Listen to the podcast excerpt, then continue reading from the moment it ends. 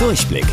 Die Radio Hamburg Kindernachrichten. Hier lernen auch unsere Eltern noch was. Mit täglich Togo. Ich bin Saskia. Hi zusammen. Viele Menschen in Deutschland haben zugenommen. Und zwar im Schnitt in etwa so viel, wie ein richtig voll beladener Schulranzen wiegt. Rund 6 Kilogramm. Im Schnitt heißt, ein paar haben weniger, ein paar aber auch mehr zugenommen. Das hat jetzt eine große Befragung ergeben. Ein Grund für die zusätzlichen Kilos ist Corona.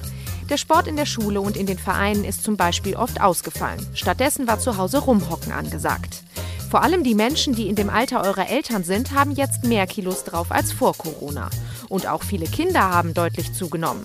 Gut also, dass jetzt wieder mehr erlaubt ist und für viele Vereins- und Schulsport wieder losgehen.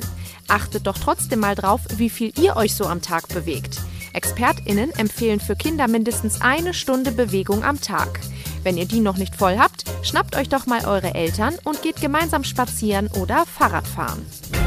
Ein kleiner Junge aus den USA hat ein Paket mit ganz seltenen Pokémon-Karten geschenkt bekommen. Und zwar von Pokémon selber.